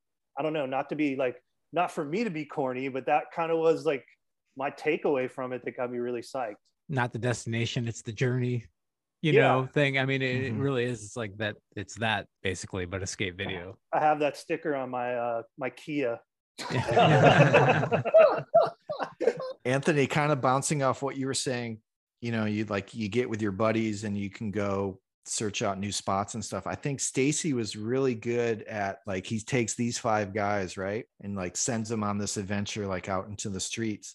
Where in a way, he kind of takes that idea and puts it in the the next upcoming videos. Like, let me take these four or five guys and, and just put them in this segment. Like, you have the Rubber Boys, where you mm-hmm. can kind of see yourself like, oh, this is me and my buddies out skating, or the, you know, the Santa Barbara Boys. And then in Band This, you have the L A Boys. So that, you know, they're kind of like maybe taking the idea of, you know, these guys in Animal Chin and kind of in a way, like interspersing that kind of friendship unity vibe into these other parts. That's super interesting. Because I mean, I think for probably an entire generation of people, that Rubber Boys thing was the game changer, right? Dude, it was, it was for me. Yeah, you're looking at the example right here, Matt. Yeah. I mean, that was it. That's that's to me like that's the the holy grail. Couple more quick questions before we wrap this up. Maybe we've kind of already touched this on this a little bit overall, but what is the legacy of Animal Chin in the year two thousand twenty-two? I'll have to go find Animal Chin as soon as I wrap this up, man. I got one out here waiting for me. He's like been blowing up my phone. Like, are you done? Like, and the thing is with, with Steve Young, I don't know if you guys know who he is. He skated for American Dream back in the day from Atlanta. I have no idea how old this dude is. Like I, I'm claiming he's fifty, he's sixty, because he doesn't age. And we're still going to go out and like shred something right now for like a couple hours, because we still got a couple hours of daylight. And it's like, that's what we're doing on a Sunday. We're old as fuck, and we're going to go skate something and film each other. And that's us finding Chin, because that's what we were doing back in the day, man. Like, we find Chin every time I'm on the skateboard, son. Nice. Chin. I love it. I love well, it. Well, you know, what's, what's so funny is that like, if you watch, you know, the beginning of Chin, I think they, they say he's a sixty-two year old skater. And when you're a kid, you, you, you hear that, and that sounds so ridiculous. Yeah. Completely absurd. But like, as we sit here right now talking, like Tony Alva is older than Animal Chin was. And he's, and the dude's literally still out there, you know, draining pools and stuff and skating. So it's yeah. like, in, in a way, the Chin thing has almost become like a self-fulfilling prophecy in a way. Like you, you're seeing it right now in real life play yeah. out. You know, you're seeing how far can you push it into old age. You know what I mean? Or, you know, not old age, but you know, as, as you get older, old like, age, we're yeah, old. How, how long can you know? But yeah, what's going to stop Tony, Tony Alva from doing this ten years from now? Like, maybe nothing. You know, I, I just think it's interesting to think about the amount of people that are approaching Animal Chin's age. Yeah. That way, that were in that video. I mean, how old's Mountain? He's got to be getting. Uh, he's in his fifties. Yeah, so I mean, you know, Stacy Peralta is probably Animal Chin's yeah. age. But I think it's just cool that like um, it's sort of in a weird way introduced the idea of like, you never have to stop doing this. It's almost like a fountain of youth thing. Mm-hmm. You know what I mean? Like the idea of, of a, of an, of an older skater like that seems so completely insane in nineteen eighty-seven, but you, as you get older, you're like, oh yeah, no, like that's legit. Like Animal Chin could have been real. real. A, a skater that had a driver's license to me at twelve was crazy. Yeah, exactly. You know what I mean? Well, yeah, I mean, dudes were, were retiring, you know, it, it, they were being, you know, pushed out of the sport when they were in their early twenties because they were, they skated vert and that wasn't cool anymore, you know, and they were considered dinosaurs. So I don't know. I think that to me is like, that to me is the take, the biggest takeaway, like aside from the just having fun with your friends, it's like, yeah, there really is no, the only thing stopping you from doing it, as long as you want to do it, circumstances, not with, you know, getting a car accident or something, that's a totally different thing, but you can just kind of do it as long as you want. I completely agree with what you're saying. And then I think like another way to look at it is this video, like introduced, it was kind of like the pinnacle of the skits and stuff that like, you know, they'd later be in like Powell videos or whatever, but you think of like the mark they made on someone like Spike Jones, who like his whole idea, right? Like not even just in skateboarding, like Spike Jones is an award-winning director, multimedia, designs stage sets, like the, he does everything. But like when basically the coolest people in skateboarding wanted to start a company, they broke away from World Industries and wanted to do something more like Powell in a way, right? And so Girl forms, and like the first thing they do is the Goldfish video that has skits, including a fucking pogo skit with Lance, right? Yeah, yeah. And it's like, these are the coolest dudes, and they're like, at that time, coolest people in skateboarding, in my opinion. I think most people would say like the, they were the elite, and they leaned into sort of like this video, like the spirit of this video with that skit, the parallel. And I think that's, and they had, uh, did the jump ramp part. Yep. I think that's an important thing to think about, is like, we can make fun of it. We can joke. We, even the people who are in it see the corniness in it, but then also there's this influence of like, wait a minute, this is a way we can push the medium and do something different. And like Girl still does these irreverent skits and like off the wall shit to this day, like bunny hop. The intro is like twelve minutes, you know? So mm-hmm. I, I think it's cool. Like, I don't think that my, my shorter point is that I don't think you would have a lot of things we have now without this video. Oh, one hundred percent, one hundred percent. I just feel like Spike escalated the skits, mm-hmm. uh, maybe had a few more resources. And uh, it seems crazy, like with the skits, because like every Girl Chocolate video, the skits got better. And mm-hmm. if you want a wild, try Chocolate Pal. If you want a wild, try Chocolate Pal. Like that shit is in my head. Like for some reason, that doesn't seem so corny to me. Mike York in like a little seventies outfit, Chocolate Pal, somehow seems like cool to me, even though it's just as corny as like the Animal Chin shit. Yeah. But maybe it's because they were like more of my peers, because now I'm like, I'm like more friends with these guys. Like, back then, like the Bones Brigade guys, they were like these elite superstars. To me, that shit's like Robert De Niro of like skateboarding, you know what I mean? Yeah, like, yeah. Some like next level, like, you know, like when I think of Tony Hawk, still kind of when I think of Tony Hawk, I'm like, dude, he's like on some other level. I mean, if this thing, if there was like an edited version that played on Night Flight or something, it would be even more, you know what I mean? Like everyone in the world would know it. Like, it just didn't have any distribution, you know, yeah. other than like literally just skate shops, you know, like for something, for something that was never shown on T V yeah. to be that, to be that like omnipresent, where it's like every single, like we're, it's funny. We're getting to the age where like, if you think of like, uh, we're getting to the age where like a Beto O'Rourke, yeah, you know, could, wow. could yeah. like people in politics have seen Animal Chin, you know? True. Yeah. Fucking wild. Yeah, it's thirty-five years old. That's pretty crazy. All right, should we should we shut this down? For sure. All right. Sure. Thank you so much, guys. So there you have it, The Search for Animal Chin. Uh, thanks again to Vern and Anthony for joining us. Super awesome. I've already thought about so many other things I want to mention on the video, but we'll have to save those for next time, because spoiler alert, this is not the only time we're going to do an episode on The Search for Animal Chin. We have another one coming up in the future. But Matt, I hear we got the Bones Brigade audio show mailbag. We got a few emails this week. We do, man. This is this is the part that we've all been waiting for. The mailbag. We do. Yep. We have we have a few uh few pieces of feedback, few little bits of uh you know love and adulation from the fans. So uh, I'll read them here. We got Andrew R from Long Beach, California. He says, "Yo, Rad Show. I never even knew about the skateboarding in the eighties video before listening to your episode. Larry, just F Y I, you have heard Ultravox before. Sean and I used to listen to their Ha Ha Ha album back in the day when we all worked together at Revelation Records. Looking forward to the next episode." So awesome. Thank you, Andrew, for writing in. Yeah, Andrew's an old co- co-worker of, of mine.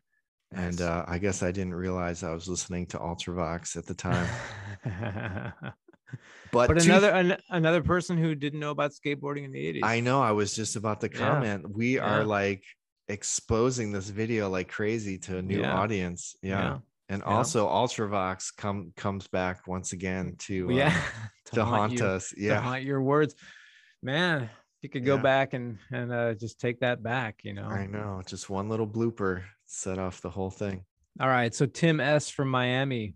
"Hi, guys. Loving the show. I just finished the episode on Future Primitive, and it gave me an entirely brand new appreciation for that video. You guys are unlocking so much stuff I didn't know about. Can't wait for Ban This. That's my favorite." So thank you, Tim. Yeah, thanks you so much, Tim. I can't wait for Ban This too.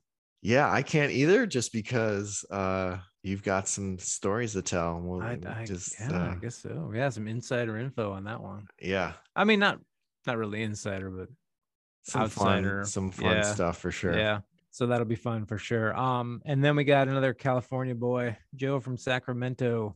"Matt and Larry, you guys are killing it. Your guests so far have been killing it. Bring on Animal Chin.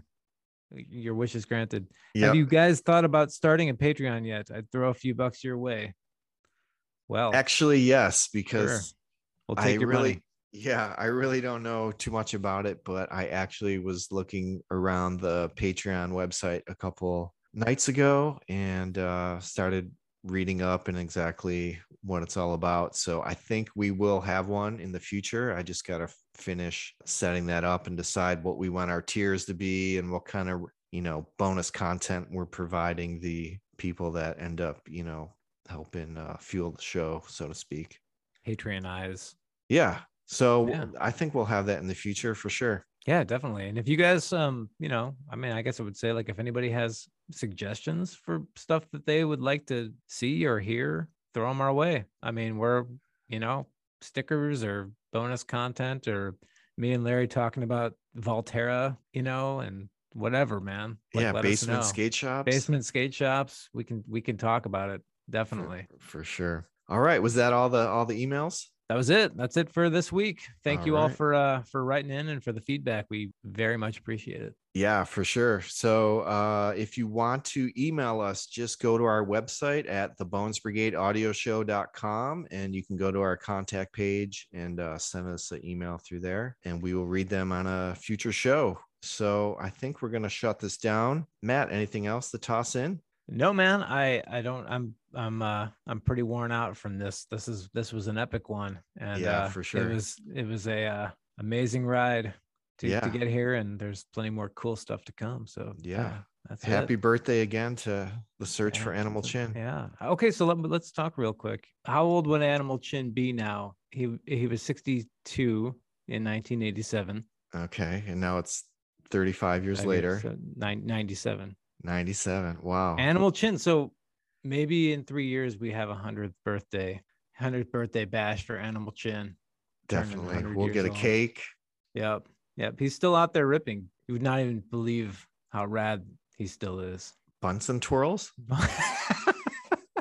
Perfect, man. Perfect way to end, end the episode. I right can't there. even subscribe. All right. Until next time, I'm Larry. I'm Matt. Reminding you to never stop searching for Chin. Have a good night, everybody.